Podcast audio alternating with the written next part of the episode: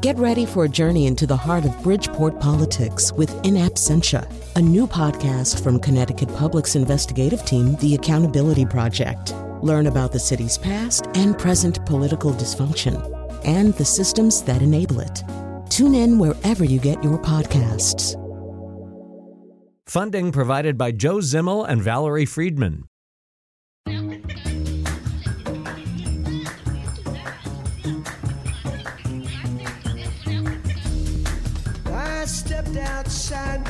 Backstage door to breathe some nicotine and maybe check my mailbox, see if I can read the screen. Then I heard a click, the stage door lock. I knew just what that meant. I'm gonna have to walk around the block if I wanna get in a wristband, my man. You got to have a wristband. If you don't have a wristband, my man, you don't get through the door. Wristband, my man, you got to have a wristband. And if you don't have a wristband, my man, you don't get through the door.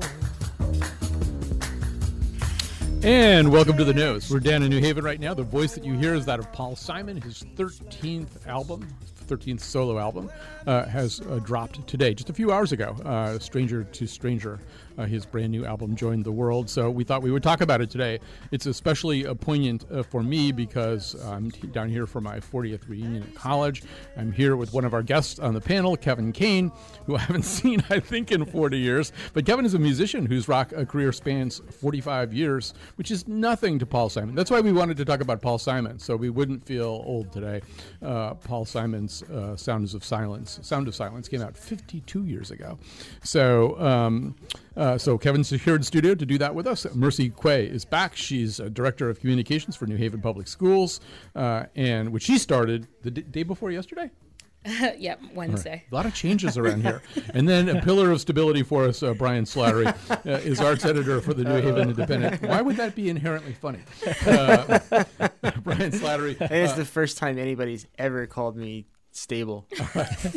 Well, it could start a trend. Uh, and he's a producer at WNHH Radio. So, um, this is Paul Simon's, as I say, 13th album. Um, this is, uh, I, I should just let you guys sort of maybe even just react a little bit. I, I'll set the stage so that you can sort of uh, swat uh, tennis balls back at me.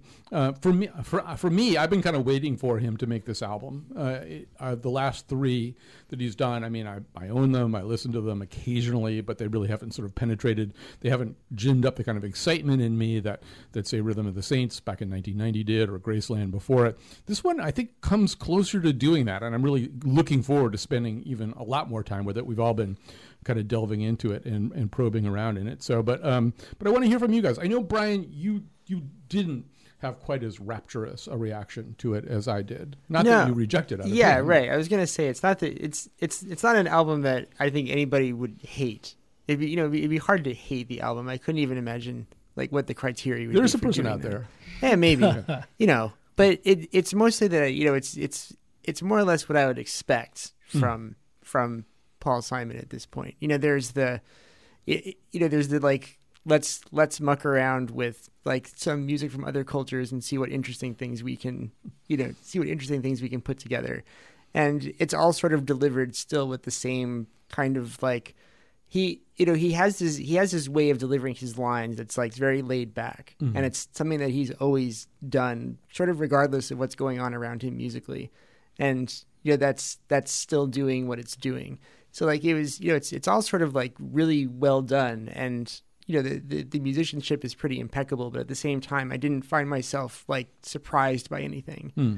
and nor did it you know nor did it make me stop i was I, I I admit that I was making dinner while I was listening to the album. But sometimes if I'm doing that, I end up not making dinner because I end up just listening to whatever it is I put Hmm. on. And that didn't happen. I, I just finished making dinner. All right. That could be. They should Yeah. start testing things that way. you Yeah. know? yeah. Um, But it, but you know, it was it- you know, yeah. that that was about it. So, uh, Kevin, I know you have lots to say about this, and and as somebody who was, I mean, I should say, Kevin was an active rock musician uh, back in the uh, mid 1970s when we were uh, living here in New Haven. He staged a rock opera that he'd probably ra- rather I didn't bring up, but um, But I mean, Paul Simon must have just animated kind of your musical life uh, as few other people with that kind of continuity. do. Yeah, you know, it's pretty interesting that, that you did bring up the rock opera, so I'm forced to sort of, you know, confront that period of time.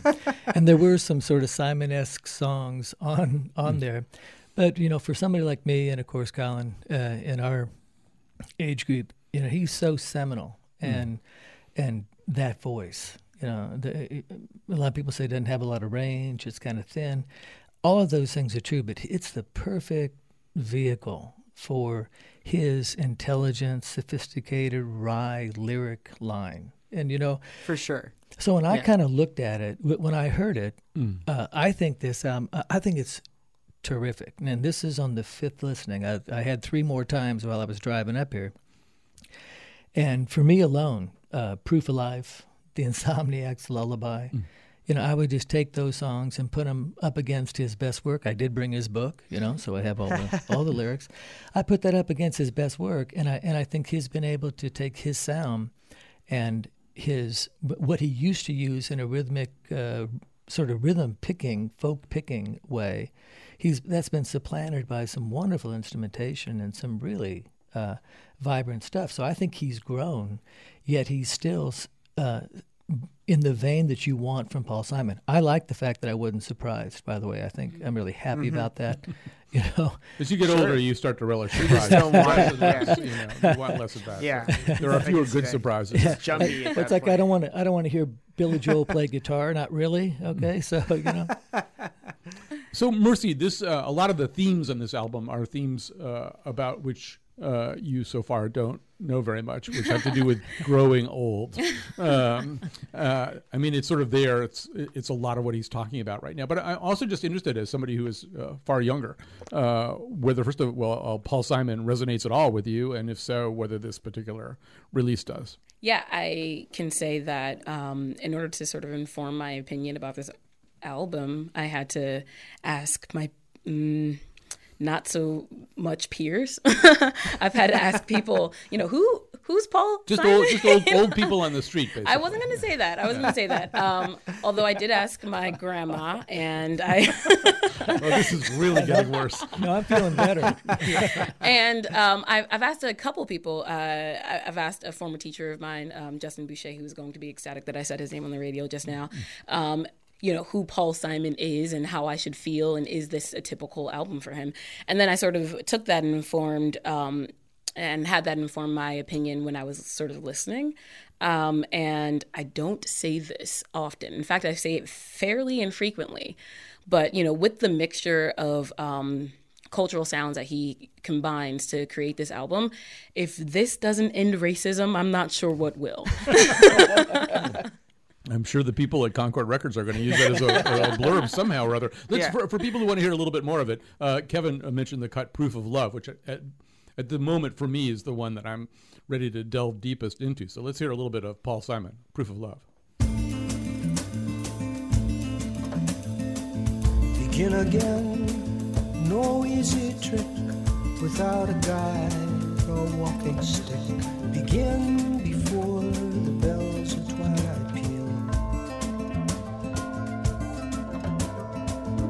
Downhill town, the road ahead, spiral as a serpent's bed. A teaspoon of desire for my meal. I trade my tears to ask the Lord for proof of love. If the And I'd love to play more of that for you, but then we wouldn't get to talk. So, Kevin, um, one of the things, uh, one of the things that makes playing little clips from this album difficult is that he really has strayed away a lot from kind of A B A B bridge structure. A lot of times these compositions they have movements in them rather. So this doesn't really necessarily stay in one place or, or follow a very conventional melodic structure, um, which can either be disorienting or pleasurable. I'm finding it very pleasurable on a lot of these cuts. Yeah, so, so am I. And and at first I was thinking of them as vignettes that um, kind of separate pieces that were tied together. But when you listen to it in its entirety, and it's the only way to listen to this album, I mean, you have to go song to song to song. Those vignettes are so interesting. The beginnings of each song is, is so interesting. And um, lots of times the melody in the verses, he's changing that around at the same time. But, but those lyrics are just so clever. You just can't get away. Brian, one thing that you said was that you wanted this music to. We've been emailing about this album, uh, so Yeah. uh, you wanted this to explode more. You wanted, I mean, because Paul Simon is famous for having, uh, in, in the making of of uh, Graceland, having gone to, to South Africa Right. and, and worked with musicians there, and and then brought them over here to work with him some more, and then going to Brazil uh, for Rhythm of the Saints. Right. Um, so, but but you want these the rhythms here, all the kind of polyrhythmic stuff that's going on in this particular album, to do something more than it's doing. Yeah, I mean, I I think that I mean, very long story short, I mean, the the debt that I owe to Paul Simon is being a, a kid when Graceland came out, and being and really liking the sound of the album, and being like at the time just a little baby musician, going, you know, how did he come up with all of this? It opened the door, along with like a few other artists who had done this. It opened the door to like the world of African and South American music, mm-hmm. and that's something that I walked through and have not really stopped walking. Um, so there's a, you know, there's a huge debt that I owe to this guy for that. But that said, you know, now that it's been you know 30 years of of listening to that stuff, when I when I come back, what I want is more of the excitement that I hear in those actual African and South American records. You know, which do tend to be like a little a little harder hitting, you know, more dynamic range, and um, even even when the singer is pretty laid back, there's a certain element of like engagement that Paul Simon doesn't do. So you know, when he employs those rhythms, like my expectations are that at at some point I want to make sure that everybody's dancing, and that never quite happens. you know, Your body language is suggesting you wanted to say something. Well, no, I, I- I think that's, you know, th- that was the interesting part of the email uh, thread this week. And I really hadn't thought about it that way because I'm, I look at Paul Simon as 50 years of songwriter. And so Right. for me, what he brings to the emotional equation is what he decides to write about. And if he's talking about proof of love, now I'm thinking about it. And, you know, his uh, elegance in getting me to think about things all the way back to American Tune, you can go keep going back on. And so when I look at him as a songwriter, I just uh, I look at his topics and what he's choosing to muse about, and then that he surrounded himself with difference in musicians. I think is pretty cool. And if I For wanted, sure. oh, really Yeah. cool. And yeah, absolutely. but if I want to dance, I'll definitely go to someone who I think has that. trick, you know, Right, this Uh, isn't- any Prince Yeah. song, tee it up. You know, Right. Right, exactly. This isn't uh this isn't by any means your typical jukebox album. This is a cooking, right? The first date cooking in the kitchen, make it all through the way through And, dinner. and there's album. a place in the world for this. Right, absolutely. definitely. I'll probably put it on when I go to my yoga class, right? Um, Yeah. And I think there is a place for that. I think I am incredibly appreciative of artists who incorporate these sounds, artists who, um, you know, Yeah. highlight per- Peruvian drums, right? Or, you know, what have you. And I think there's something to be said about this. You know, someone called it a genre bending album, Mm-hmm. um, which is sort of interesting because at the same time, it's not incredibly innovative for Paul Simon. As I understand, from old people. as I've been told. um, but you know, when I hear the word genre bending, I'm thinking. I'm thinking, I don't know, Childish Gambino, right? I'm thinking Prince. I'm thinking, uh, help me out here, um, To Pimp a Butterfly, Kendrick, Kendrick Lamar, Lamar, yeah. right? Yeah. I'm thinking of those sort of Kendrick sounds. Lamar. I feel like a really old guy now. I like, I like I got quiet all of a sudden. I like that D'Angelo fella too. He's very nice. well, yeah. Actually, before we continue, um, and I want to come back to that for a, in, a second. I think you're making a really interesting point here. But once again, just to give people the flavor of, of this a little bit more, and I'll set this up. Some of the narrative of this album seems to flow through the mind of somebody other than Paul Simon. This persona that he's created, somebody called the Street Angel. This is pretty obviously a kind of schizophrenic uh, man that would be panhandling out on the street, uh, maybe showing up at the ER uh, at another point. Uh, this is the song Street Angel.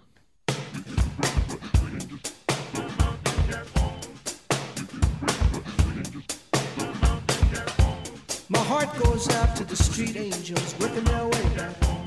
My heart goes out to the street angels. I saved my change for a street angel working his way back home. I had this exchange with the street angel. Nobody talks to me much. I said nobody talks to me much. Nobody. So he says, I make my verse for the universe. I write my rhymes for the university. See, Mercy, this, you know, what Brian said earlier may actually wreck this album for me, which is too bad because I was really enjoying it. But, um, and that is, I mean, so Simon, what Simon has done his entire career is inhabit a lot of things. He kind of, he's like a hermit crab, right? He goes in and he takes somebody else's shell, you know? And so with Graceland, there were a lot of people who were somewhat critical of him, partly because there was still a, a boycott going on uh, of a, a lot of things South African, but he thought that he could play a better role by working with those musicians. But he became that hermit crab, right? He moved into their shell. Some people thought that was great in terms of introducing it to the to the West and to Americans. Uh, there are other people who thought it was a, a lot of cultural appropriation. Some similar criticisms, sort of criticisms, maybe not as bad with Rhythm of the Saints. But you know, Brian's the thing that Brian said that where he doesn't necessarily move in with full conviction. I don't know. I'm not exactly paraphrasing. No, that's you. that, that's that's fair. So I'm listening to this thing now, and I'm thinking, well, in some ways, this is a really interesting attempt to att- to approximate the mental state of a schizophrenic. And so there's all through this thing, there's found tape, and there's stuff played backwards, and there's mechanical noises, and supposedly Simon and his his compatriots built or invented some new rhythmic instruments for some of these songs. So, but now I'm concerned that, that it's that it's artifice as opposed to conviction. Sure. I mean, uh, I think there is a word for this, Columbusing. Um, and uh, it's great. So, I, a conversation I had about this earlier was that, you know, it, it is great to sort of use your, um, your platform as a known artist and sort of incorporate these other sounds and other artists and sort of get them some notoriety as well. If that's what you're doing, great. Um, but there's some space to be uh, to have a conversation about whether this is appreciation or uh, appropriation. Um, and you know, I can't answer that question, right? And I think anytime the conversation of whether something is appreciative or appropriative, I, I, I don't think the answer is as cut and dry as this. I think you know, whatever that answer may be, it is awesome because, um, well, it being this album is awesome in the regard that it does, like Brian said, open the door to these sounds to people who would otherwise not hear it. Um, I, some, I sometimes take issue to uh, the idea, you know, statements like, oh, no one has no one even knows or New Haven's most kept secret or that kind of thing because it's like to who right, Right, it sort of discounts Somebody knows. exactly So yeah, we should say Columbusing is when you discover the Argentinian restaurant that the Argentine community has been going to Right. uh, in your city Yeah. for Right. ten years, but you've just discovered it. exactly And and so you know, but Brian, that what she's talking about is it is the dilemma of Paul Simon, right? That you were growing up Absolutely. in, in upstate New York, Right. Unlikely to have encountered Ladysmith M- Mambazo Right. in, in any other context. I mean, Right. part of the problem certainly is not then, Yeah. and certainly not before then. Right. Right. I mean, sometimes if somebody doesn't, I mean, there were certainly South African musicians who they weren't using that word, but they were accusing Paul Simon of Columbusing, saying, "Oh, For we sure. needed him to discover us." Uh, For but- sure. But, Americans probably wouldn't have. You know. and to Yeah, I mean, at the time, like the the the audience for African music in the United States was tiny. It was really, really small, and it's it's a lot bigger now. And you, there there are lots of things that that played into that. But certainly, like certainly, Paul Simon was a part of that. You know, it's like he got he got Lady Lady Smith's Black Mambazo on Saturday Night Live. You know, it's like there's that's pretty neat. You know, and it's like you can there's there's a lot to be said about you know what his relationship with the music is, but that that break is a break. You know, And, and Kevin, way or the Kevin, other. this is something that Brian has talked about a lot on the show in the past. Is that what musicians do anyway? Is incorporate everything that they've ever heard, right? That you know, it's rare. It's it's rare. There's that everybody wants to be wildly original, but nobody's ever wildly original in a way that completely forsakes everything that's piled up in their heads. Well, uh, Yoko Ono was wildly original. That's such an unfair way. and I'm not sure how that worked out. So, yeah, it, you know, it's it's it's an amalgamation, it's an accumulation of of who you've worked with and and sort of um, you know as a songwriter though as you're coursing through decade after decade it should be stronger you should your, your song your songs and your your topics and your musicianship should be stronger. I don't look at Paul Simon as a musician. I look at him as a songwriter. So I don't hold him too accountable for playing those parts. But one thing that does bother me about the album is that I think that there's a you start to fall in love with digital stuff and you become sort of the digerati of mm. producers and there's too much stuff in there that maybe if you simplified it you could the emotion would come through edie's the edie song with his guitar right mm-hmm. it, it's an interlude but how how emotional is just that guitar and it, it's not I'll say at this point, mucked up with other stuff. Mm. And I think sometimes when you get in that producing role, you're you're really throwing kitchen sinks in when sometimes you don't need to. And I think that's one of the songs I think is a problem. So less is more sometimes. I, um, actually, well, let's hear one of the many uh, fabulously cluttered songs here. This is called. I'm just going in order right now, but let's let's, let's hear "Werewolf." Milwaukee man led a fairly decent life, made a fairly decent living, had a fairly decent wife. She killed him, a sushi knife. Now they're shopping for a fairly decent afterlife.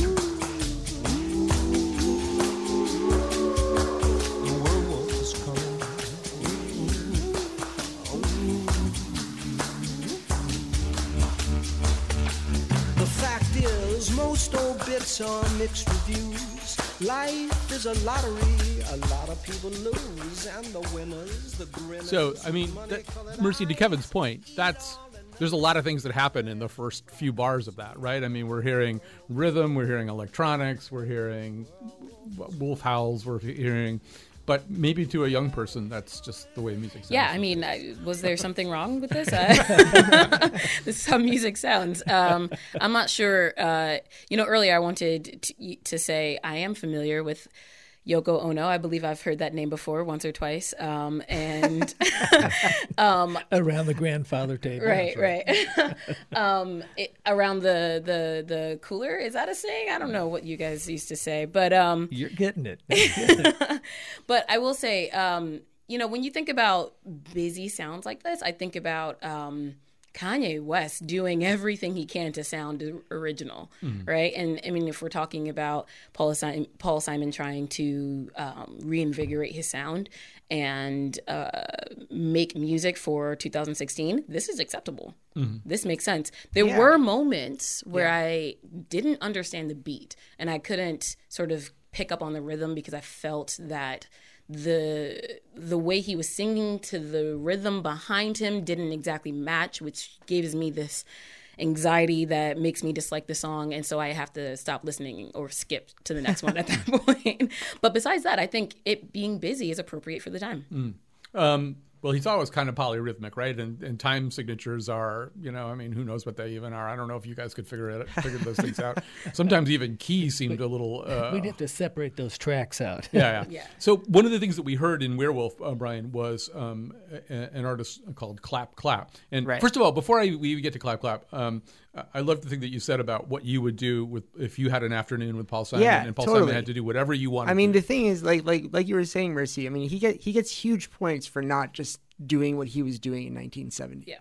Right. It's really cool that you, you get this sense that that he's he's a guy who is always listening to new music, like he's always interested in what's going on around him, and um, yeah, I was I was saying to Colin that like if I had like four hours with Paul Simon, I would just want to hang out with him and like have him play me records that he really likes and talk about them because you know the like with Graceland, like I mean like with this album now my first thought is like, well, I just became a fan of Clap Clap, the guy who mm-hmm. who did like the backing tracks to two of the songs on it because I love them.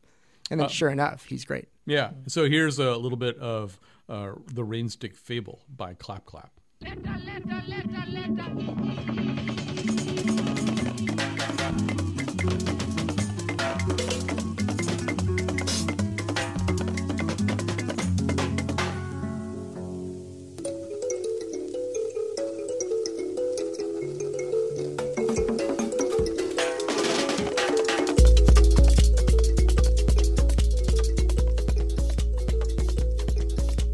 So that's really cool. But what what Clap Clap can't Clap Clap's I think an Italian artist, right? Yes. Yeah, Yeah. Italian artist. But Kevin, what Clap Clap Clap Clap can't do there is put a soul in a human face. Uh, um, uh, uh, and a recognizable narrative into that. That's sort of Paul Simon's Right. contribution. Correct. You said it way better than. than I, I, in fact, I was going to say that exactly the same, but it was. You know, again, I think Paul, yeah, Paul's contribution to the song. You know, the other musicians are serving the song. Paul's contribution is to write the bones of it, get the the emotion, the spirit out of it, and if his musicians are serving him well, that song is going to do what it what, where they take it, and usually that should be better. And that's what I think the talent of a songwriter is. And what I was trying to say earlier is that sometimes the songwriter and the music- musicians are really cool together, and the producer gets in the way and, and just layers it with too much stuff. And so the honesty of his lyrics, uh, you- I mean, how can you just begins with werewolf? That, that's a killer first two lines. At the end of the day that's paul's contribution. And if the other musicians take that to any number of of uh, fans i just think that's great Um, before we run out of time, Kevin, I, one of the great points that I thought you made as we were emailing around is, um, you know, Brian, I think occasionally hears something a little bit languid and casual uh, in the way that Paul Simon sings or or or enunciates some of these words. Uh, you hear it a little bit differently. You hear a guy who what pick, picks out words that sound very natural for him to sing. he he selects syllables that sing well, and I think that influences his lyrical choice. And you know, I kind of made a joke that you know, how can you sing the word jittery and make that work, right? But I think lots of open vowels, and I just think that that lends to that languid sort of thing that I happen to like, uh, and it just helps his voice all the way through. But he selects them. Well, we ha- we now do have to stop, uh, but we're going to end with. Uh, first of all, I'm going to say we're going to come back with more of this great panel, and we're going to talk about uh, problems at the zoo with gorillas. We're going to be talking uh, also uh, about, uh, if we have time, about the Yale English department because that's always, you know, they're always in the news, right? But we are. Are we ending with Insomniac's lull- lullaby? No, we're ending with something else. All right.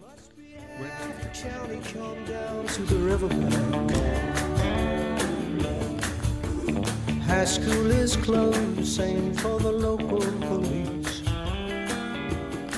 Shall we tearfully embrace? Shall we sing amazing grace? Will the shallow river waters bring us peace?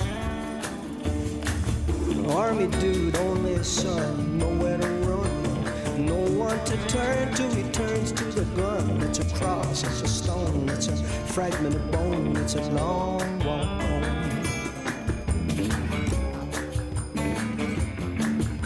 A long walk home, gonna be a long walk home from the riverbank.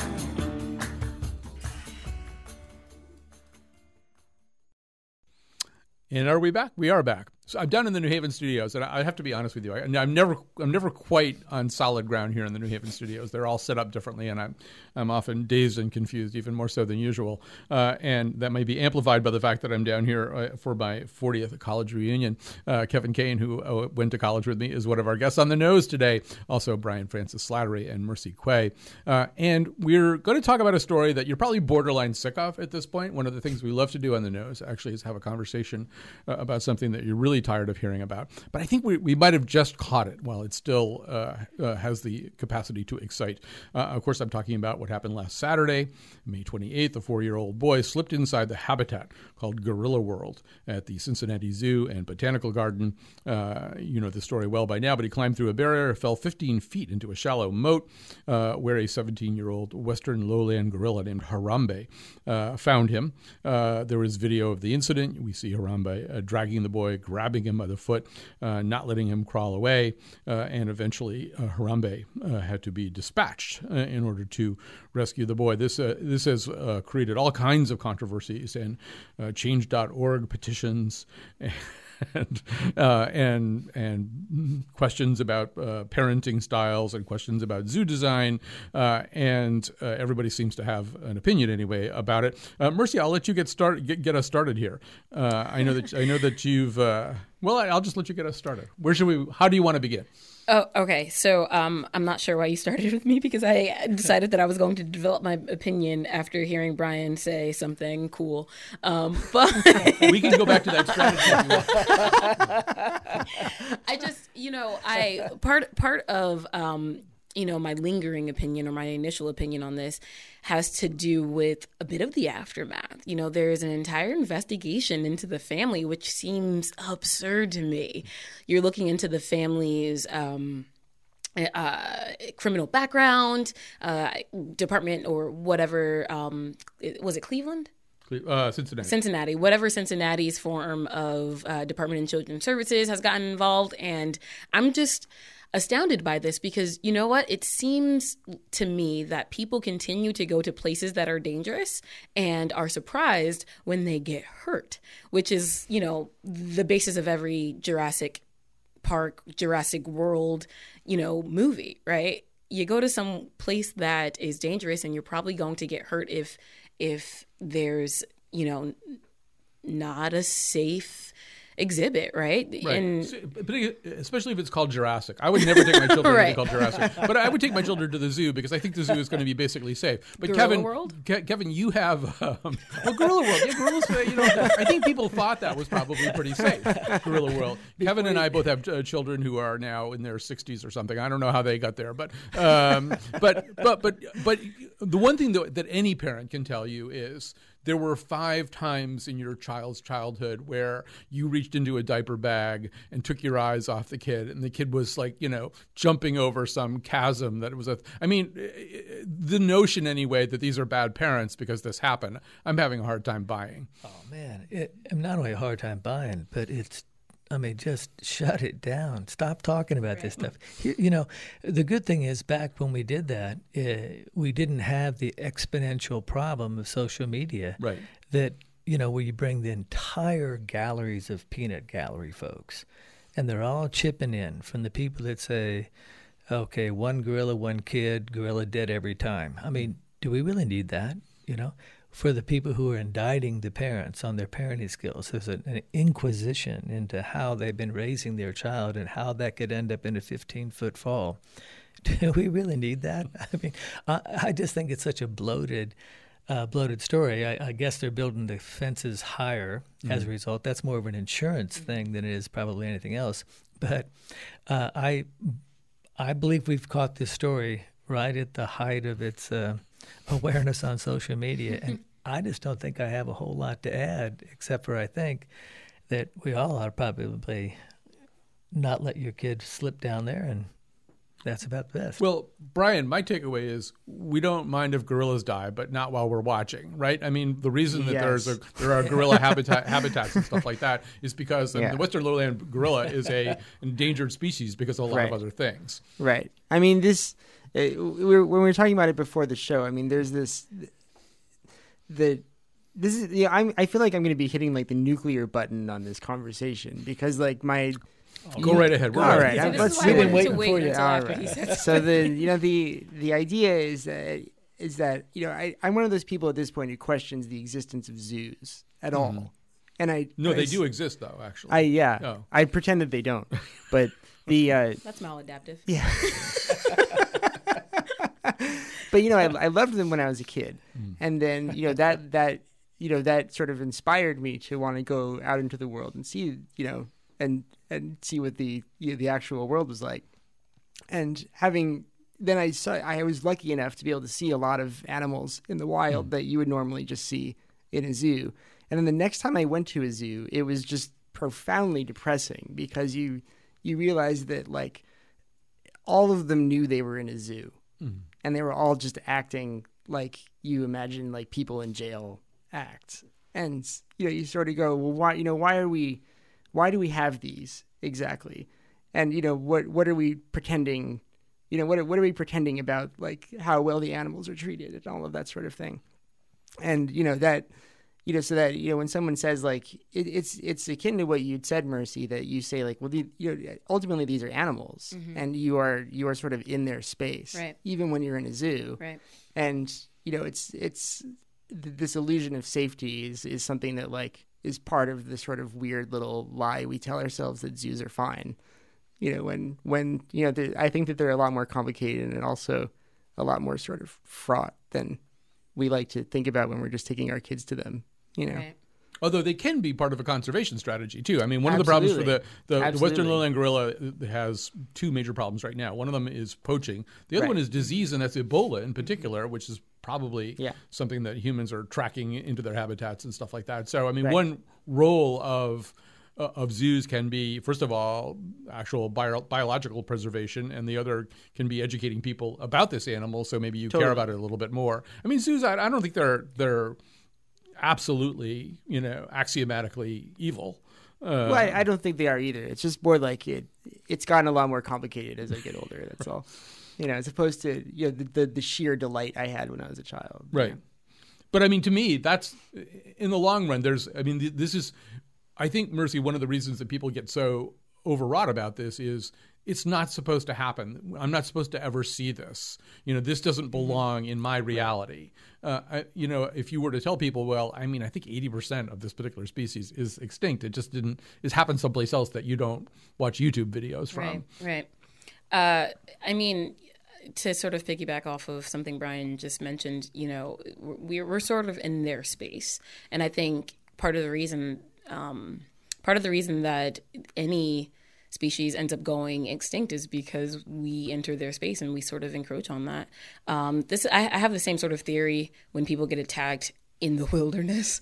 I mean, it's Yeah. unreasonable Oh, to assume that it's not going to happen. I- If if someone came into my house and I attacked them, it would be unreasonable for someone to say, "Why did you attack me?" And that's how I feel about you know what what ends up happening if a uh, anyone, not even just a little kid, falls into a gorilla habitat. That's scary, right? for sure. Um, oh well, we have to move on. Um, I have other things to say about it, but they'd be much more nuclear than uh, anything Brian said. So why do that? No, Brian's got me going. I'm ready to go nuclear now. I, Well, we- am all in. You're in for nuclear. Okay. So well, we can. We have one last topic. Maybe we can get nuclear on. This is one I think that Mercy first uh, sent over to us, and I had the wrong initial reaction to this. I got really. I didn't want to talk about it at first, and now I'm really interested. So uh, this has been a, a year of protest at Yale University. Uh, students have been upset about a lot of things, and, and uh, maybe the latest thing that they are upset about, at least some of them, undergraduates are circulating a petition calling on the English department to abolish a core course requirement to study uh, canonical writers who turn out to be all uh, dead white poets, um, dead white male poets, Chaucer, Shakespeare, Milton, uh, you know those guys, uh, Spenser. John Donne, uh, John Milton, Alexander Pope, William Wordsworth, T.S. Eliot, uh, and then in the spring, I think they, they get to pick one modern poet, uh, and apparently they do often pick a, a woman. But uh, so the students have launched a petition calling on Yale to decolonize uh, the course. Do you want me to have Brian say something cool so that you can react? Because I was going to go to you first. All right, then you have to go first. I was you see. I was going to. All right, fine. I was going to use your strategy, but that's fine. Um, oh my god, I wasn't ready. Okay. Oh, you thought I was going to tee up Mercy for you? Yeah, I That's what he's been doing this whole time. yeah. well, okay, fine. So the, this is another thing that like you you know it's it's hard to have like a simple opinion about it, right? Mm-hmm. It's like because I I mean I feel like on on one level like all of the stuff is good, mm-hmm. right? And then on on on another level though there is kind of you know it is worth asking you know why do we why why are certain things still canonical mm-hmm. right? Like i was i was just having a i was i occasionally have these like drunk conversations with an english professor where at one point i blurted out like nothing is going to make me care about like the foibles of upper middle class british society mm. in the 19th century. Like i just mm-hmm. i just don't care that much you know, and then like that meant that I could just dispose with like a whole raft of novels that I was quote unquote supposed to have read. Hmm. And I was delighted to get rid of them and instead read a bunch of stuff that I was super into. You know, and there's and there's there's there's something to be said for that. You know, that that it's it's a bigger world than Britain, it's a bigger world than Europe. And you know, there there's and you know, occasionally I am super embarrassed by how I've read zero works of Chinese literature you Yeah. know it's I, i've not read a single thing Um, you know Kevin, I forget. What did you major in here? I've forgotten. So has he. Well, Boy, I, how come I get all the tough questions? Right? Well, sociology and music. Because I, I was trying to, re- I mean, I do remember when we were here that there were every major would have core courses that you had to take, and they were pretty white male dominated too. Oh, I mean, totally. Yeah. And I think reflective, you know, of, Yeah. of that era. But I, you know, I agree with the conversation so far. Um, I think it's the. Uh, I would just think from the department itself, they would want a richer, broader spectrum Sure. uh, to, to to teach because uh, you know I certainly hated it when I when I took it, and that was when the eight thirty class because I was a freshman and didn't didn't know any better. Uh, so I, I think. Oh, well, you know what? This is, you know, I'm just getting a phone call here. I, Right. I've timed out on something here. Um, but I think that, that if I if I had if I was going to school now, I would want uh, a, a much broader uh, description of of who I could read and, and what was required of me. Just like the food is, food's changed, all all those aspects has changed, and I think it's almost on the university. Why didn't you think about this? I think they did think about it, but I, I, I want to go to you next, and, and Yeah, I have my, I have my own fiendish theory about this whole thing. Yeah, I mean, uh, last time I was here, I sort of touched very briefly on the idea of white ink and how history is written in white ink, and this is sort of, um, for me, reflective of that. Um, the unfortunate thing is that you, we're talking about classical authors, right? And, and and during the time that these authors were published, even if there were authors of color or uh, women authors, there were few. Number one, and number two, they weren't being published. So, I I mean, it's sif- sifting through the. Um, what's available in that in that in that genre it, it's sort of hard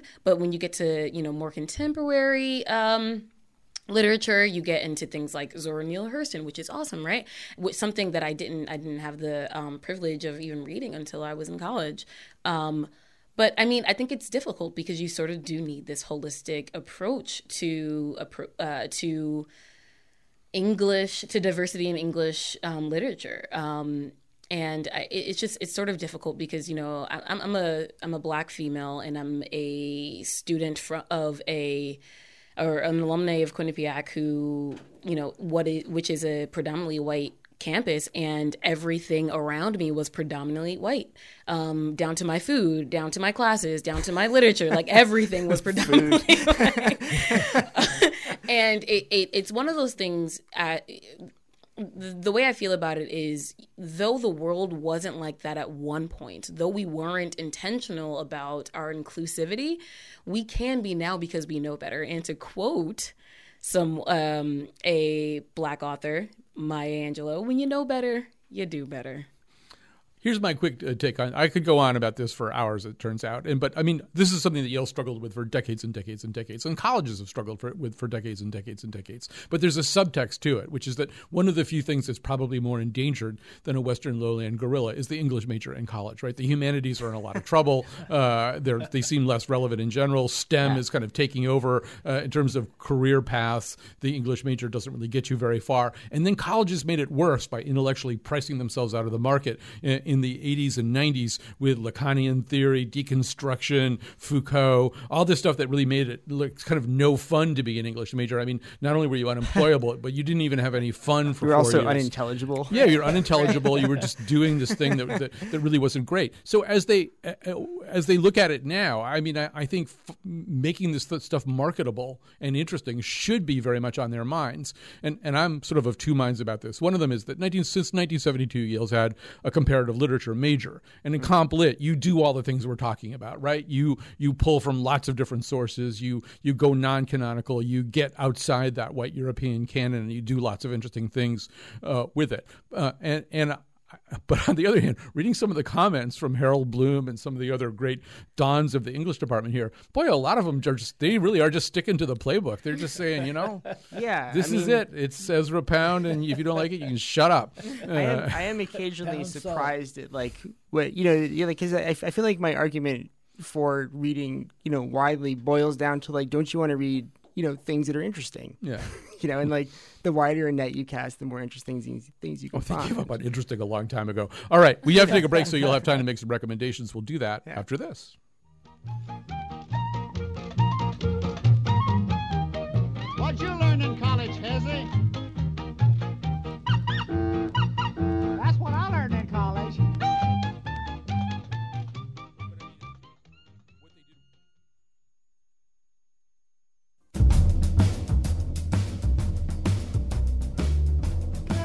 Stay with us. Colin and the Nose will be back with some recommendations. Today's show was produced by Jonathan McPants and me, Chion Wolf. Greg Hill tweets for us at WNPR Colin, and our intern is Leah Myers. The part of Bill Curry was played by Art Garfunkel.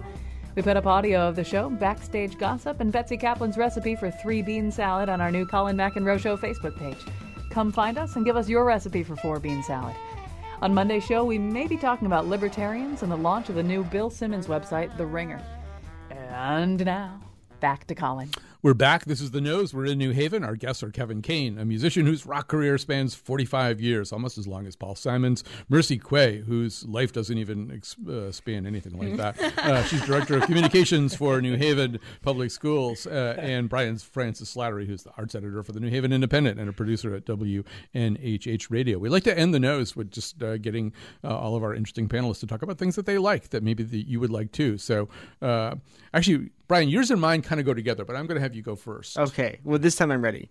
So the um, I, I can tie everything together too, which is fun. So the first thing would be a book that can that can tie in both that we just talked about and Paul Simon, which is Derek Walcott's Omeros, which is this epic poem about fishermen in the Caribbean, and it's also based on the Iliad, and it is really good. I spent a summer at one point reading it, and I it's one of those like you know you remember it as like wow that was a great summer that I read a little bit here, and then the other person is one of the Paul Simon songs that you that you played. It, you know, made me want to go up and revisit my Thomas Mapfumo records. He's a he's basically sort of like the John Lennon slash Elvis Presley slash Johnny Cash of Zimbabwe, hmm. and he came he and he's great. All right, Mercy, what have you got for us? Sure. Um, so last time I was here, we were talking about Beyonce's Lemonade, and I'm still uh, paying for my data charges for listening to that album on repeat. And um, I there's an author and a book that I'd like to suggest. Bell Hooks. She um, has written a book on patriarchy. It's called The Will to Love Men, Masculinity, and something or another. I don't know, but it's a great book. And Bell Hooks, the author, um, actually did this huge critique of lemonade and how it is actually anti-feminism feminist. So um, i'm not telling you my opinion on it but i think that's definitely something for you to check out. Uh, that's it. All right, Kevin, make us make a recommendation for us. And this is my first time, and I'm going to do the dumb one. Okay. but since we did Paul Simon the whole time, I'm going to make a recommendation that anybody here check out Jackson Browne and go through his catalog, and so that you can also do a comparative between Jackson Browne and Paul Simon. And then uh, I, I believe I'm going to go back and, and maybe get a, a double major in English Lit. I'm thinking that that's probably my, my next course. Thanks, Colin. Thanks for coming, Kevin. So uh, I should say, by the way, that Paul Simon sang some of the songs that are on the new album. Uh, I think it was last April, maybe at Battelle Chapel. He has a niece who goes, who was a senior at Yale. Uh, he came in as I think a Chubb Fellow and uh, performed just a few blocks from where we're sitting right now in New Haven. Uh, I'm going to uh, make some recommendations from the Paul Simon backlist.